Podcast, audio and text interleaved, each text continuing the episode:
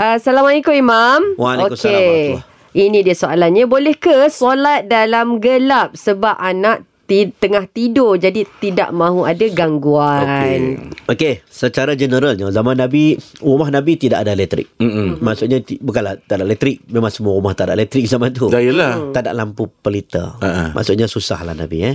Uh, banyak keadaan Nabi bergelap.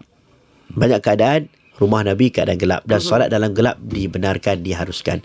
Okey, kecuali kalau kita solat dalam keadaan kita ada ulama kata makruh kerana kita tidak mengetahui tak cicak di mana najis dan sebagainya. Maka kena cerah sedikit. Okey. Dia bahasa mudah.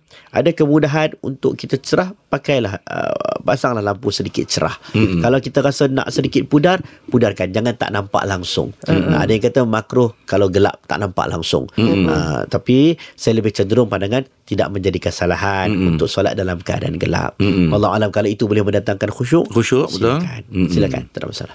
Okey. Baik. Terima kasih, Terima kasih, Imam. Imam.